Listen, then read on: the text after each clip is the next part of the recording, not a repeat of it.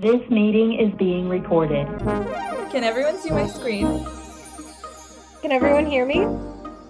Ellie, you're muted. We can't hear you. Oh, sorry. Can everyone hear me now?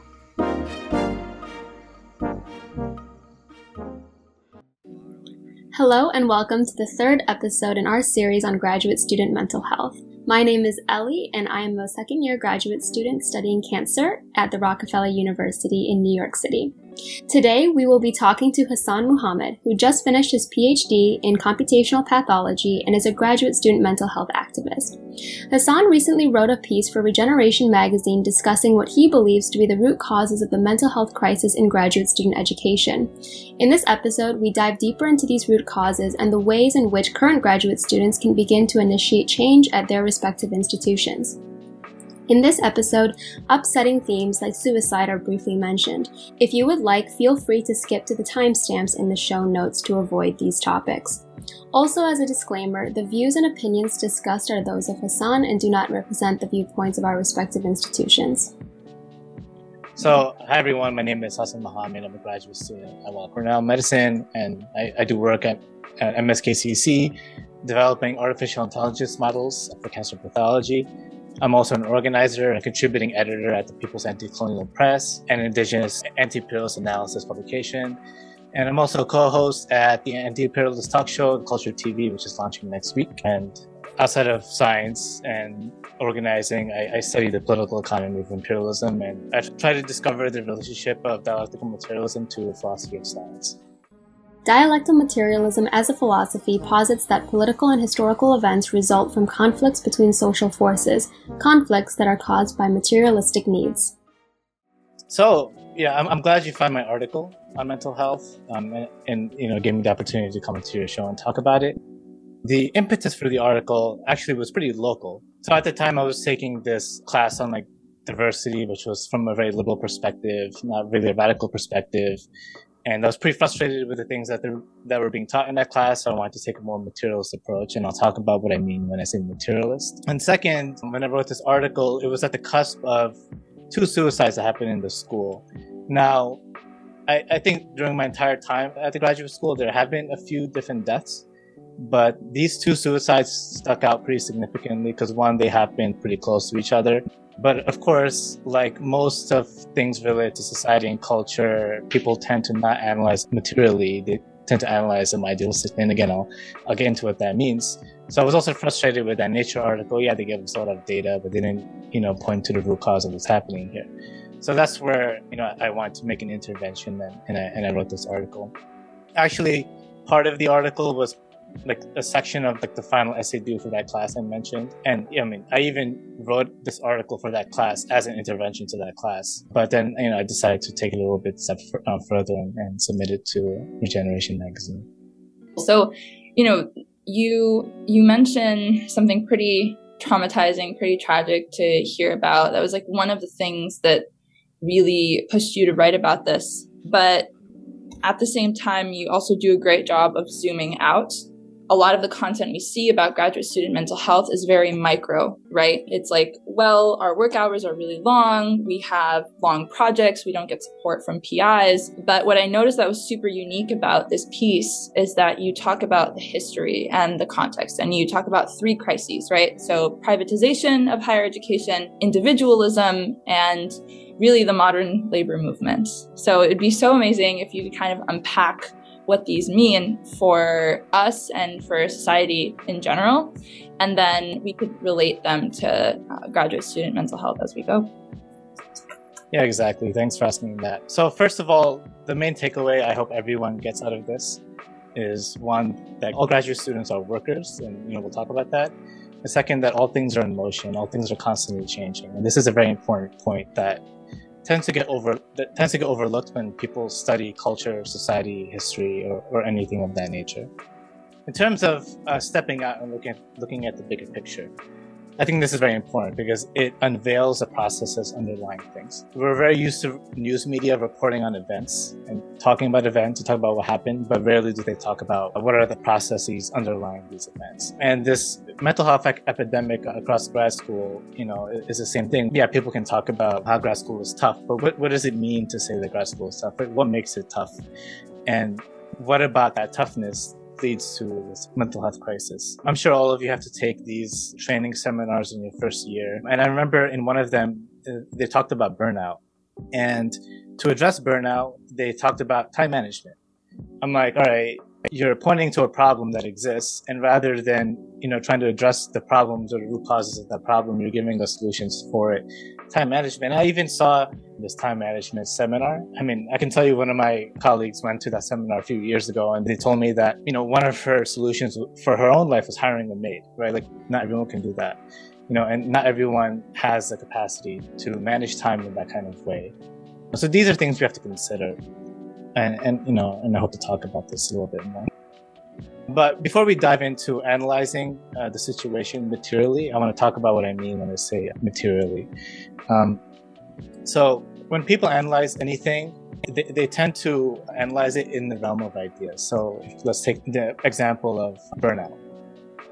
So the solution to burnout is time management. Now, time management isn't a material thing. It's like this abstract idea. It means that your life is so disorganized that it leads to burnout. So fixing that disorganization, you know, is what solves the problem. But someone who's looking at the question more materially will ask, so what physical things are causing this burnout? And the physical things, I argue, is overwork in, in the academy. So t- to talk about overwork, we need to talk about what it means to be a student. Brief question, if I'm allowed to interrupt. So what makes, what makes a student's time management idealistic versus something like overwork material. It to me, it feels like those things are very similar. So I think I'm just missing something um, uh, about this. Yeah, that, that's, no, that's, no, that's a great question. So disorganization as an idea is the abstract thing I'm talking about. It's not a material thing.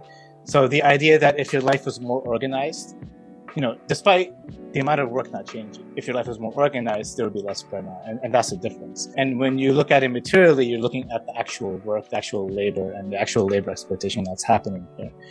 You know, many will argue, well, why are we talking about labor? You know, we're students. And, you know, to really address that question, we have to take a step back even further and look at education, you know, as a whole.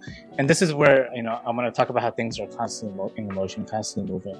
Education and higher education was different in the past than it is now, and it's going to be different in the future.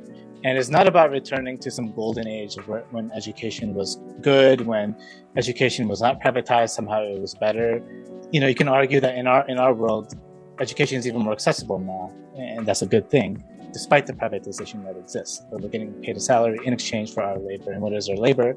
Our labor is work which generates a certain value. And there's that value. The value is intellectual capital in the form of publications, in the form of grants, in the form of initiatives for startups, as well as developing a brand for the school. And, and this is what the school sells to you know investors from big pharma or, other sources of income even even like national grants it's a brand that they sell and this brand can include things like metrics of diversity and inclusion research productivity meaning how many publications are they getting out so that's one thing so in this space you know where i'm defining the student to be a worker rather than a student there's also the question of how limited science funding is. You know, we all know that PIs are competing for, for money.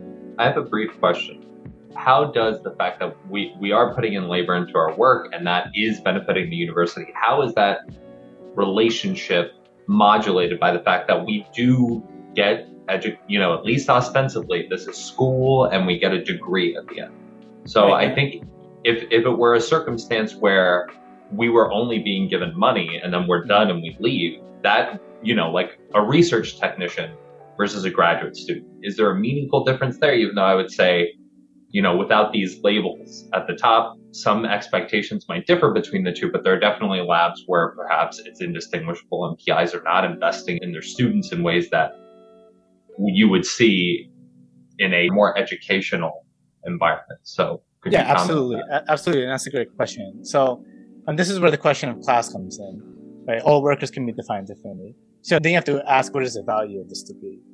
Really, the value of this degree is advancing a professional career and opening up to higher opportunities in, in the professional space. So it enters, it, it shifts us from when we didn't have a degree from being a worker with only certain certain opportunities into a, a professional worker with new opportunities that can even get you know jobs that come with equity, for example. So you know that is a difference, and if you include the graduate degree as part of the compensation package in exchange for labor, there's still an imbalance for the amount of labor value you're putting in versus what you're getting out.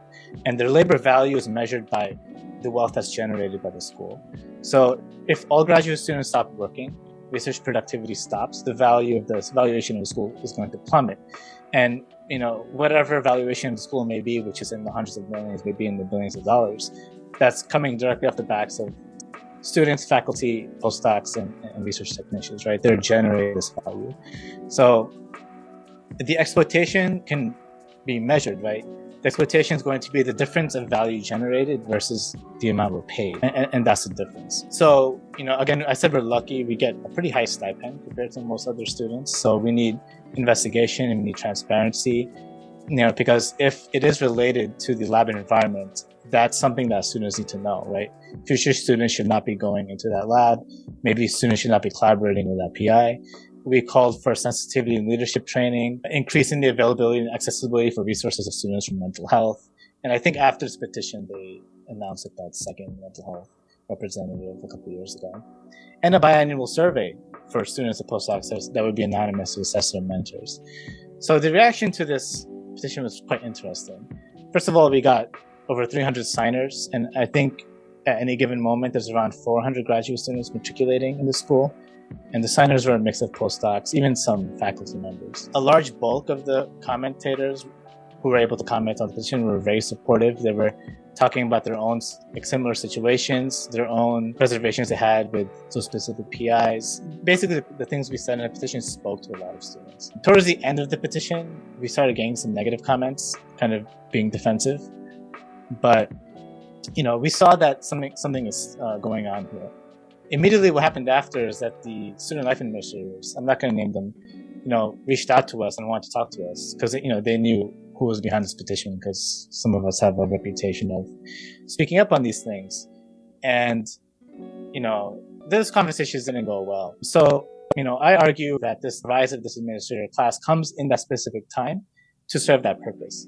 And, and that what we saw was the destruction of mass organization in the academy which used to be huge. But yeah, I mean, when the student life administrator told me that, you know, there's only so much she can do or he can do, I'm like, okay, well, that tells you everything of why we're not relying on it and why we need to organize students. But again, it's very, I think it's very difficult to organize in the Ivy League Academy. So to keep the wheels turning, we organize a public rally, like an open forum where anyone can come speak their voice on, on this issue.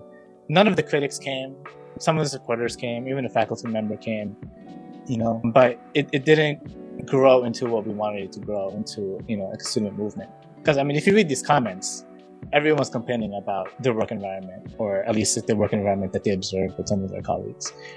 And you know, it's not about giving us more happy hours or meditation sessions. It's about clamping down on the amount of work that they, you know, the make students do. I was very fortunate in my lab. My, my PI was a great PI. He, he never enforced work hours like that, but not everyone is so lucky. Wow. I mean, there, there's so much to unpack there. And uh, first of all, so much gratitude, right, for kind of talking about that time and, and talking about your personal efforts to address, you know, what's a very, you know, painful situation for the community, you know, at our school. And then, second thing is, you know, let's kind of go a little bit deeper into other crises that have brought us to this point where we are discontented with our work environments. And then as a result suffering burnout and you know micro trauma that ends up building over time and and all of these and all of these things. And i think you know in, in the article one really great point you brought was individualism, the idea of achieving status through hard work, which is a really interesting one because that's like the premise of America, the American dream, right? So please uh, give us your thoughts on these things. Yeah, I mean that is so embedded into you know the the graduate school culture. I remember during my orientation, who I forget who was speaking to us at the time. It was some someone from leadership, and they were like, "Get ready to work long hours, weekends. Like you guys should be, you know, dedicated, you know, towards putting in the time to towards this." And he promoted it as this great, grandiose, like way of living your life. And then a month later, we go into this burnout session, like teaching us to, you know, organize our time better. Right? It's very contradictory. But right, this this culture of individualism, competing, picking like picking yourself up by, by the bootstraps is very embedded into our culture, and it just doesn't work.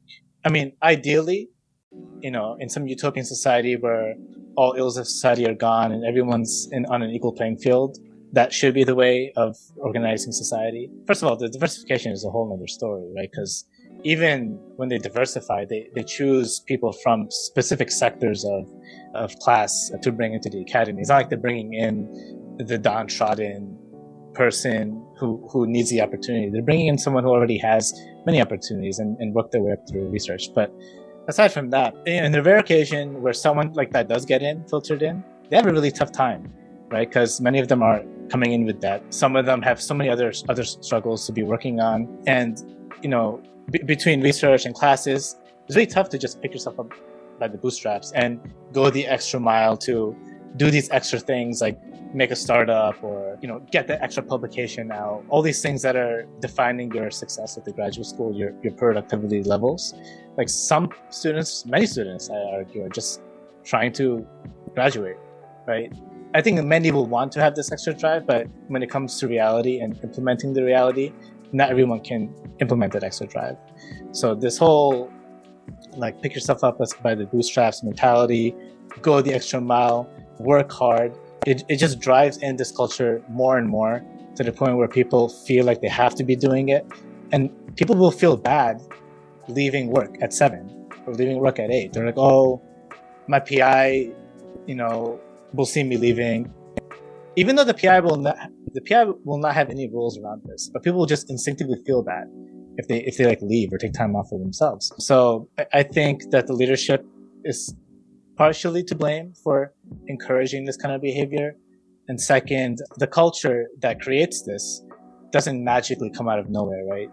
it, it is a reflection of the way the economy and production is organized. And, and, that's the material connection, right? Culture is not this abstract, magical thing that can just change just because you will it to change or because you do education to, you know, get people to think differently. Culture will always reflect how production in society is organized. And until that's changed, right, we're not going to have anything. So until then, you know, all we can really do is try to organize ourselves into mass movements. Thanks for your insight on graduate school culture. I think another part of graduate school that might enhance the value of our degree is the access to other resources, such as a network of alumni and career development opportunities. Wouldn't that be a part of the compensation? So there's a reason why there's such a large majority of students that are disillusioned with the PhD program in their like fourth or fifth year. You know, they just want to get out. Uh, many of them don't even want to stay in the academy. Why do a postdoc and make slightly more and do the same thing for another, you know, for five years. And, you know, you say that the school offers us all these other opportunities, but again, it becomes a management thing. The compensation is access to these resources. The compensation is not you like absorb the resources immediately, right? And it, you can't manage research productivity, which is what, which is how you're valued. And at the same time, also go the extra mile to do these, all these extra things. The other thing is like, we have to like take a wider scope here. This mental health crisis is not specific to the tri the tri-I or Ivy League academies. It's specific to graduate higher education in general across across the country. And you know, just because one institution is offering us the access to some of these things doesn't mean you know fixing the problem. And again, you know, even if it was more than access and we actually absorbed all this extra stuff as part of like working here, our labor is still being exploited in the end. And you know, the other thing is like there's no control over work hours. You know, I, I kind of dismissed the legal issue before that we're not considered employees, but by not considering us employees, they can get a, away with a lot of stuff. I mean, the amount of hours that some students work in, they're basically getting paid less than minimum wage, right? So like, these are things you have to consider. Um, yeah, I mean, that's all I want to say. But the, but the main thing is, you're right. You know, we're given all these extra things, but we don't passively absorb them. We have to put in the extra time to put them in, and you know, even doing that almost becomes work as well. It's, it's like you're working even more to get the benefit of those extra things that they're giving you, so they so the compensation counts. Because if you don't put the extra work in to take advantage of that stuff, then you can't really count that as your compensation. Your compensation just becomes your stipend. And and additionally, I would even say that like if it's not realistic mm-hmm. for you to take advantage of these things, if they're not structured in such a way where it's straightforward to make use of it, it's like, hey, your holiday bonus is hidden in one of the one of the tiles in the floor in this building. Feel free to look for it. Exactly, that's a good point. Like, yeah, yeah, absolutely. So, you know, one question that comes to mind is the people that might be listening to this that you know haven't had experience with higher education they're like so you know all of the flaws on the historical philosophical material idealistic level. Why in the world would you buy into this right? Why would you go to grad school in the first place? All these things. And you know one idea you know that that comes to mind is we want credibility at the end. And we want to show the world, like, yes, I could dedicate a long time to solving an incredibly complex problem and inventing something new or bringing out a new idea at the same time. The process itself is incredibly beautiful. Learning science is beautiful. But now we want to kind of take a look at what do we do from here? How do we take action? I really like to start with small steps. So, what can researchers do that are dealing with a poor work environment that feel that there is no set limit on the amount of hours that they work and they feel like they've lost control over their lives. What are small steps they can start with to advocate for themselves and how can they go big and how do they know when it's time to organize? Yeah, that's a great question. So the culture of individualism plays out way beyond the idea that we're all struggling for each other. I mean, for ourselves. It also like divides everyone. It alienates people from each other, right? Not only does it alienate you from your lab mates, it, it alienates you from the rest of the grad school community. As time passes throughout grad school, your relationships with other grad students become less and less and less. So I think one of the most important things is refostering the connections between grad students and also advoc- advocacy to un- like to help them understand like what's actually going on here, right? There's this myth that they're following this, you know, grandiose path of becoming a PhD, you know, and, and getting to do science. You know, science is great, and it, you know, it kind of sucks that science is stuck inside the industrialization of capitalism. Right, the science is being advanced in big pharma through military. I think one in three people who have a science degree end up working on some military-related project, right? Even the Department of Defense funds so many so many bioscience uh, work. So you know we have to go through the system. Like we can't. There's no way to do science now outside of the system, right? Like Darwin. You know, we don't have the luxury of Darwin, who was able to do science in his backyard for a very long time, and then just go onto this boat, like weasel his way onto this boat expedition that was like a colonial expedition into Latin America and like get to you know enjoy his life doing research. Like it doesn't work that way you know we have to get the accredit- accreditation we have to go through this process. So while we're in this process i think we have to revive the old organizing cultures that were disseminated systematically disseminated by by the academies as they got more privatized right? Like they had incentive to disseminate them because you know if they're working with very fragile business models with very low margins they can't suddenly shift these economic plans that they have to increase the salary of students or to decrease work hours, right? Like part of the money or grants that they get is in promise that the research productivity that they show and highlight to get those grants and money and investments continue, right? They can't suddenly just drop that research productivity. So students, first of all, have to make more connections with each other. Anytime a problem happens, they need to be more open with each other because as they are more, more open with each other about the problems in grad school, they'll realize that they're all having the same problems as this petition showed, like the amount of like minds that were blown, in, like in those comments, in my opinion, where people were realizing, oh wow, I'm experiencing this too, as if they like never thought about this, right? Until it was put into words before them. So that kind of advocacy helps unite people together as they realize that their struggle is our struggle, my struggle is their struggle. You know, even with like sexual harassment, like if more victims of it discussed it openly or had the means to do it, and you know, we've even developed some strategies to help that process because you know it's not easy to just discuss it, but you know, it would be good to rely on the student body to come in in the defense of labor abuses or sexual harassment, and not have to go to the administrator who will put it in a file, quietly try to discuss it with leadership. The leadership's going to tell them, you know, dismiss it, give them more happy hours or something. And then the administrator's sad that they can't help and this is all they, they can do. Like, that's not the way.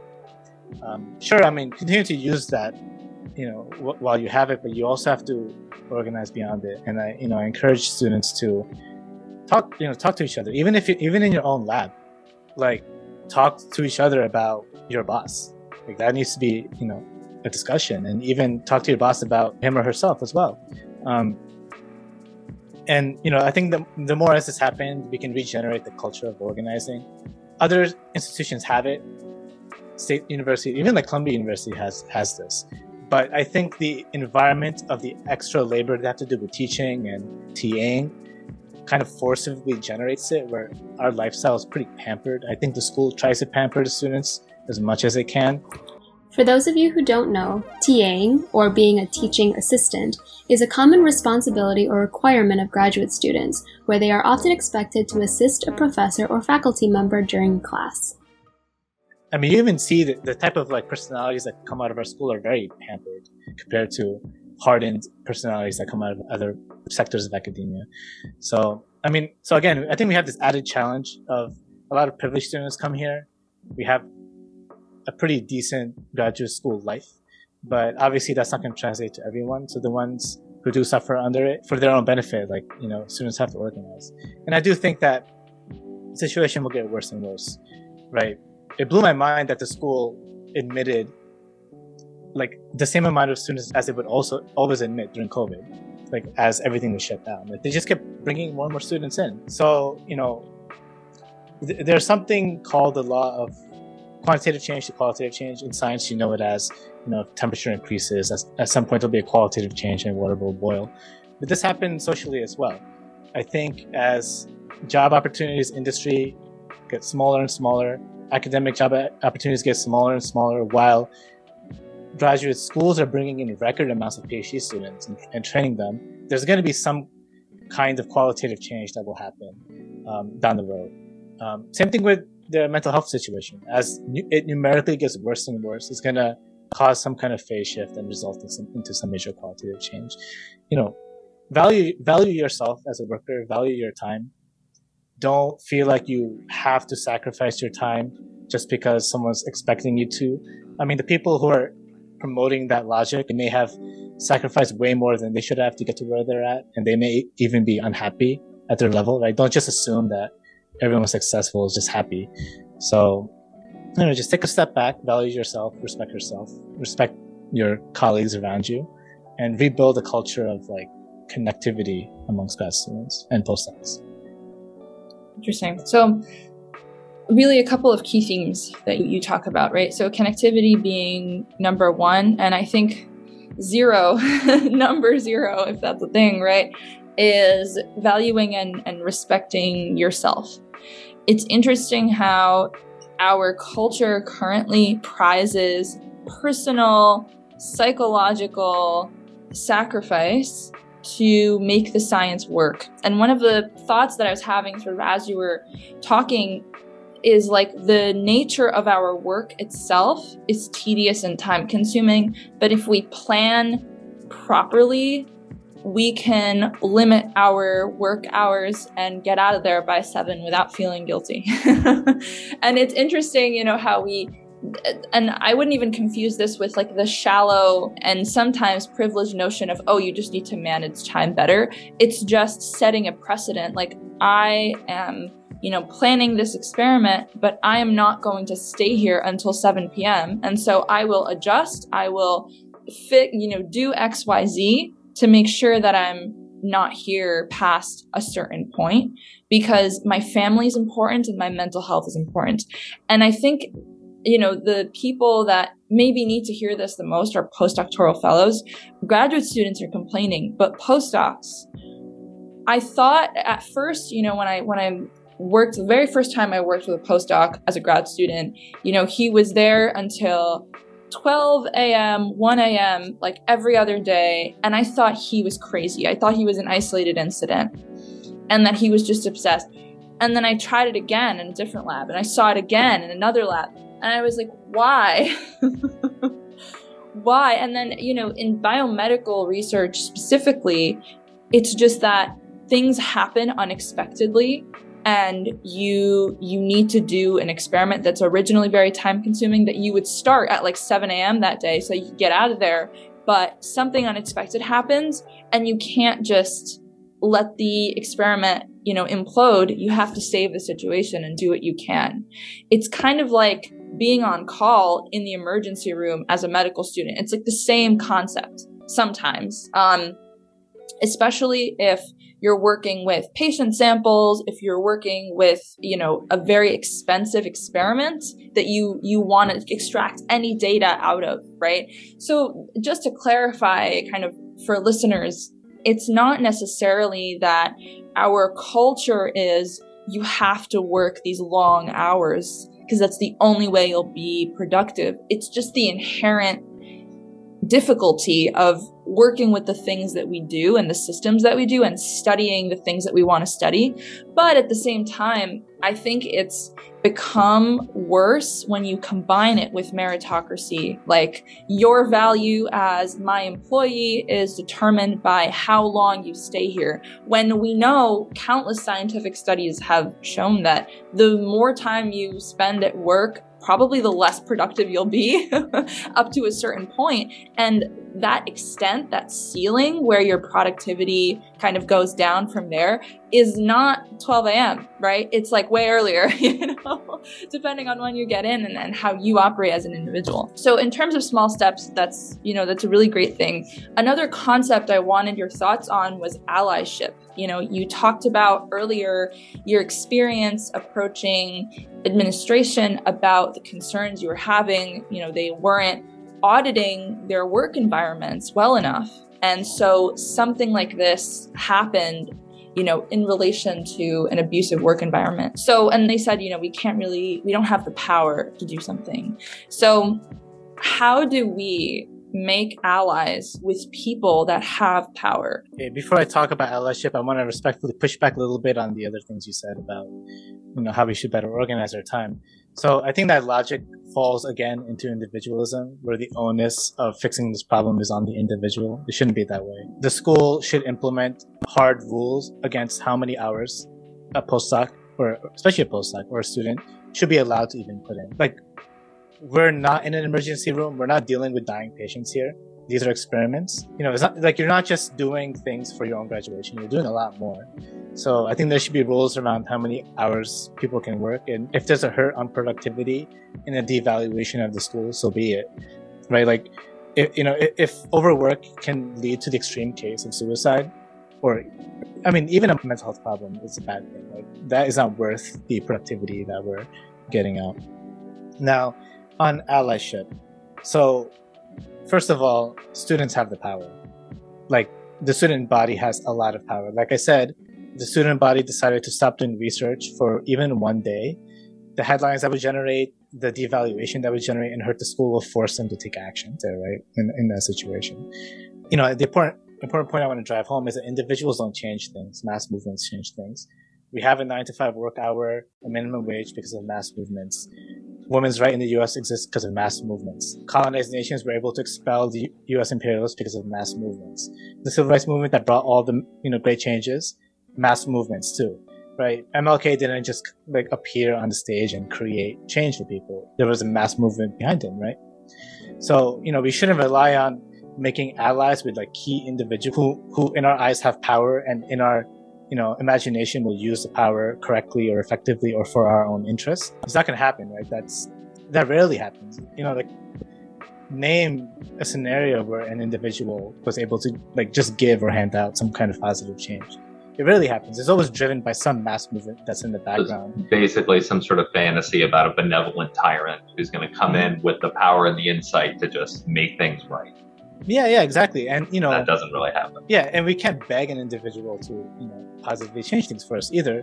Students have the power. Students have way more power than can imagine. I mean, even if one lab comes together and unites and says, "Hey, I think you're overworking all of us," or "Hey, you shouldn't be treating that one person the way you're treating like our colleague," or "Hey, we see you sexually harassing this person. Like we as a lab are standing up against this." Like that's the power that that can actually change something.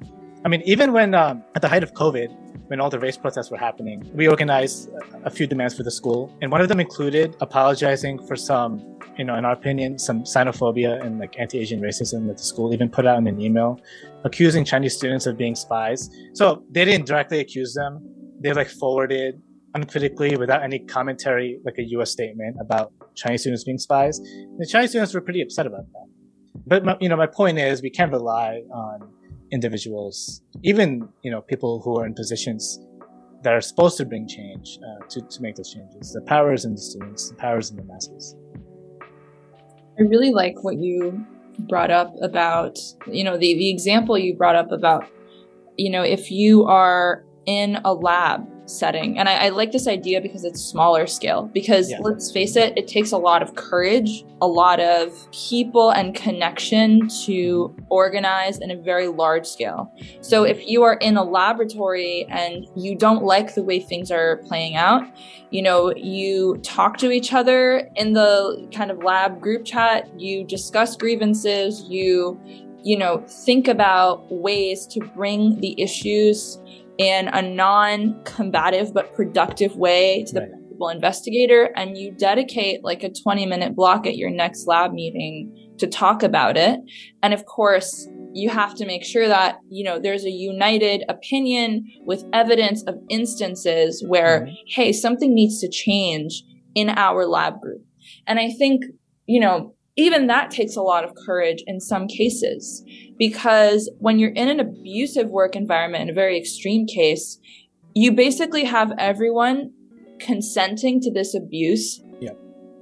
You know, and no one is calling anything out, basically, which means the absence of saying no, right? Sometimes in this case, right, means that you're just consenting to it happening either to you or to someone else. And so, you know, if we're looking at a small scale, that would be a really, really, you know, great solution. Like, I personally am someone that respects authority. And of course, a lot of people out there in graduate education are kind of like me in the sense that they're like, hey, I don't want, you know, problems. I don't want to shake things up. I just want to be happy going to work and have better work-life balance. Sometimes that's what that's what it comes down to. Other times it comes down to I don't want to be harassed when I go to work, right? That's another that's another thing. So how can people you know try to utilize what the administration believes they're offering them better? Because when you come to an administrator with a problem like you said before, it's like one, maybe you can't count on them. But in some cases, if you can, and they've provided some sort of infrastructure to deal with a chronic issue, you know, they might not actually address the issue all the way. Like you said, maybe mm-hmm. it'll be addressed formally, but then it goes in some file and it disappears. Like it no longer exists. So, how do we cope with kind of, I want to say, subpar methods of solving chronic issues at institutions and using them to our benefit instead of, you know, just having them being brushed under the table. Yeah. So this is a question of political tactics. Uh, First of all, I also love authority. but I, like authority. But the thing is, organizing needs to be exerting like the authority of the students. The the students also have a level of authority, right? It's a relationship here. The, the school is not like this hierarchy of like leaders and then like peons below them, right? The student as a whole itself is, is also an authority, and organization allows them to exert that authority, uh, right? And that's the important thing. Um, but again, on the question of political tactics, so I'm against any kind of dogmatism that you always have to do something one way. It's not like if a small issue happens, you jump into like mass organizing. That's not the case. First of all, a community of students who trust each other and are organized together needs to be fostered. And I love the idea of like starting with a lab. I mean, you're totally right. And if you if you're listening to this and if you don't have a group chat with your lab mates without your PI, make one. Right. And like just having that group chat is how you foster uh, trust with each other in the lab. So first of all, yeah, that environment needs to be fostered. Second, students have to be very strategic with their strategies. Again, you can't always jump into some extreme organizing tactic like striking or you know rallying. Like that's obviously not the case. In fact, I, I find that organizers who start with working with the administrators uh, are very effective because what happens is organizers can work with the student administrator. If they help, they help. That's great. When they don't help, it becomes a tool to show the other students that this administrator has limits to what they can do. They may have good intentions, they may want to help you, but they can't always help you.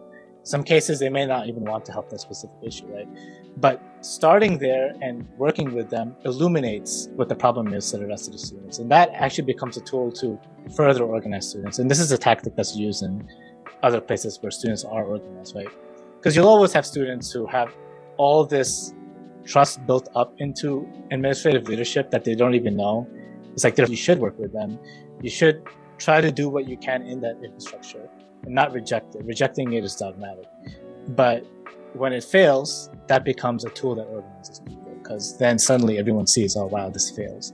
What do you think people can do to advocate for change at the national level? We have funding, and in this case, policy making entities like the National Science Foundation and the National Institute of Health, you know, that have actually recently begun to regulate, for example, if a PI is charged with any level of harassment, they get their funding cut, or actually they're removed as a PI on the grant and it's transferred to someone else. There's two parts to, to answering this. First of all, I'm glad that that policy was implemented of removing someone from the grant. I think this is something my group was advocating for like four years ago or something, because at the time it wasn't in place. So that's good. But you know, because it seems like if a, if a faculty is fired, it's never disclosed why they were fired, and they just end up paying the faculty position someone else. It, it goes to show how the, the school, you know, will not be the, in the interest of the students because they'll let these abusers go, get hired somewhere else. They'll, they'll often get really big faculty positions, no problem because they're you know valued by their research productivity and not how they behave with their with their mentees. According to Inside Higher Ed, the NIH reported that 75 principal investigators have been removed from its grants due to sexual harassment claims or those of a hostile work environment in the past three years. The National Academy of Sciences similarly reported the removal of two PIs for these claims. In fact, before 2018, a PI has never been removed from an NIH grant for these reasons, and the same goes for the national academies. Hassan also discusses the rehiring of PIs that are facing claims of sexual harassment or abuse. Though there are very few statistics on the subject, one well known piece of anecdotal evidence surrounds the case of Dr. Jason Lieb, a molecular biologist that has held faculty positions at the University of North Carolina, Chapel Hill, Princeton University, and the University of Chicago. Before being hired at the University of Chicago, however, he was already facing charges of sexual harassment and rape of several female graduate students while a professor at UNC and Princeton prior to his appointment at University of Chicago. As reported by the New York Times, U Chicago was aware of these allegations, yet proceeded with the appointment anyway. Although this evidence is anecdotal, it would suggest that there are some PIs that have faced sexual harassment and abuse related charges that have left or been fired from their appointments, yet are rehired at other institutions. The question of how common this practice is remains unclear. Second, you know, I think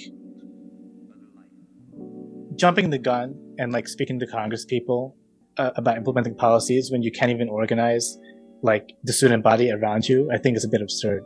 Like, I mean, to me, that's like an easy way out that also just results in something that that's not even gonna, you know, work uh, immediately. Even if a policy is put together, has to go through all this bureaucracy and, and red tape and even if it's passed, right, it takes a long time to implement and then the schools have to adapt. I think like the important thing to do is to organize students again because I find that policies follow. Like the labor laws that, that exist right now, even like the feminist laws that exist on like wage equality and gender equality, all of them came from mass movements and then the policies had to follow, right? The policies that are implemented right now, the good policies, I mean, even the policy that you mentioned, there was a very big science Me Too movement in the past two years, and I wouldn't be surprised that this policy was a result of that movement, right? So again, all of these things follow movements. So you know, the key is to organize, and you know, if you want to continue doing policy making, that's fine, but you also have to be or, like organizing students on the ground and doing this kind of labor advocacy that unites students together and gets them thinking about themselves as valuable workers, right? If you do that in, in, together, that's totally fine. I'm not dogmatic. I don't think you should, you know, dismiss one tactic over the other. Because you also shouldn't just be doing labor organizing without doing legal work in, in, in the current framework that exists, because eventually you're going to have to tackle that framework, right? So, yeah, diversity of tactics is what we call it, and you know that should be uh, primary, and we should not dogmatically fall into policy making, especially when there's almost zero organizing uh, on the ground in the specific school that you're organizing for. The other thing is inter-school organizing, right? This is something that CUNY has been leading with their with their adjunct faculty organizing, right? they they've been organizing schools across New York together, and I think there should be more pushes for schools to relate to each other outside of the tri-I, right? There should be some committee where student representatives from all, from all over Science Academy across the, across New York State or even at least in New York City can come together and talk about the issues. Because policies way more easily backed and pushed when they're, you know, when there's a united front backing it, right? Not just like one random representative from one random school speaking to one random congressperson. Like that's not gonna, you know, result in anything. You always have to think of all the different ways you can to organize students together, whether it's in the lab, in the school, across schools, across the country. Some kind of organization is necessary for wins. One final thing that I guess we could end with a lot of people that will listen to this are probably going to be thinking, well, what do I risk by organizing and standing up and saying enough is enough. I want change in some aspects. And if it means I'm going to stop working on research or a strike, I'm going to do it, etc. But why is it so difficult to muster the courage? And how can people get past that? Especially if they are grad students, maybe there's, you know, a year or two left of their work and they can just continue coping in the short term and just get out of there? I'm, I'm glad you asked that. I think with you know you know you said we're privileged, which means we have power, and to not to be cheesy, but with power comes responsibility. I think graduate students, especially in the Ivy League academies, are in a very special situation. Like I can get away with berating administrators, being very direct and open with them, and nothing happens to me because I'm a graduate student in an Ivy Academy. They're not going to just kick me out.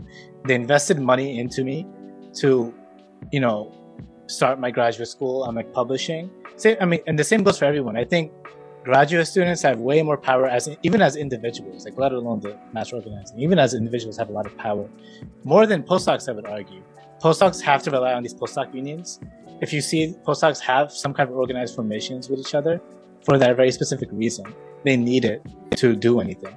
They, I mean, the, the recent salary gains and uh, insurance gains that happened with postdocs came from that ex- exactly that process. And it actually happened not too after this the petition I mentioned went around, because a lot of postdocs went behind that petition. But graduate students, again, especially in the Ivy Academy, have more time than other students. They have this like power because they're pampered by the school, right? They're like the precious like commodity of the school. Like they can use that and really pressure. And again, I think starting small is great. Like try to make relationships in your lab with each other, build trust with one another. With that trust will just come a natural form of organizing. And if anything ever happens, you can, you know, stand up to it. And then maybe, uh, maybe another lab will hear about it and see it. They'll see, oh wow, this tactic. I mean, right, I'm not gonna use the word tactic, but to me it is a political tactic, right? But I'm sure other students won't be thinking of it that way. Like, they'll see that this lab is organized with each other and they were able to win something whether it's you know putting their foot down on long work hours or standing up to some kind of abuse right but you know the point is starting small is great it'll, it'll pave the way and i think that students who care about this stuff who may be listening to this who may be in the tri who want who want, who want to make changes should not be afraid to criticize the school when they should be criticized criticize individual administrators when they need to be criticized nothing's to happen to you i mean i think i was the most aggressive from my year and even in the four years I've been here, nothing has happened to me, right? And even more safety comes when you're united, right? Even when you're united with your lab, there's safety in that. Yeah, you know, and, and, at the same time, you can try to make relationships with the administrators and you know and, and others. You could also be public with your organizing. That's another great way to keep yourself safe. When you're publicly criticizing the school and publicly saying things, they, they can't really do anything against you, right?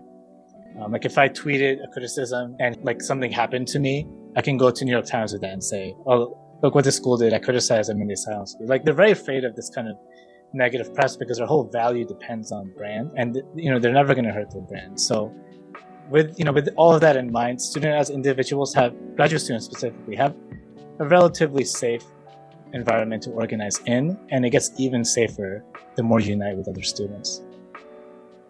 Awesome. All right. This has been a really eye opening and, and great conversation. Thanks for having me. Thank you so much for coming on. It, it's fantastic to hear sort of a new perspective where it's not as focused on like, you know, how how to integrate meditation into your daily life and how to avoid burnout. One of one of the things that I think the last few years has really brought to light publicly is systems matter like the systems we're operating in matter. They dictate what's possible for us, what we even believe to be possible.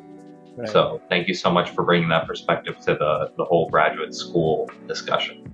Yeah, no problem. You know, I, I think an entire self-care industry even emerged out of this internal contradiction of the culture, right? And the other thing I, I quickly want to add is that these ideas may be new in this like Ivy League environment, but they're definitely not new in places where you know, students are paid way less than us, have to be teaching for their stipends, right? Like, I mean, CUNY, for example, is so radical w- with their student organizing. And I, I know I, I, found in my experience that it was really hard trying to get students to think a little bit radically. Yeah. And I hope, you know, I, I can encourage uh, the listeners. Thank you for tuning in to this episode of Politics Under the Microscope. We hope you enjoyed this conclusion to our mental health episode series. Nina, you've disabled screen sharing. Hey, I just made you co-host.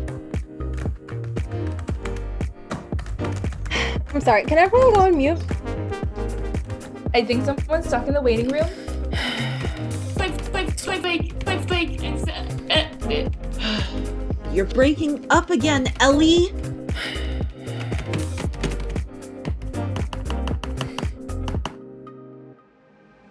The recording has stopped. Politics Under the Microscope would like to thank the National Science Policy Network, NSPN, Science Education and Policy Association, SEPA, and the Rockefeller Inclusive Science Initiative, RISI, for their support.